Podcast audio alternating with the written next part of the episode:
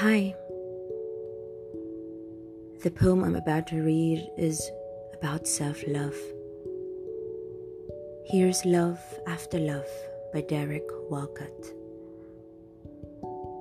The time will come when, with elation, you will greet yourself arriving at your own door, in your own mirror, and each will smile at the other's welcome and say, Sit here, eat.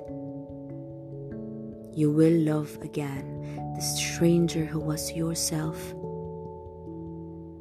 Give wine, give bread, give back your heart to itself, to the stranger who has loved you all your life, whom you ignored for another who knows you by heart.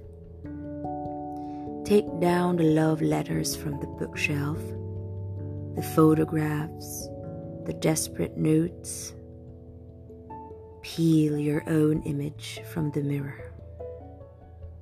Sit, feast on your life.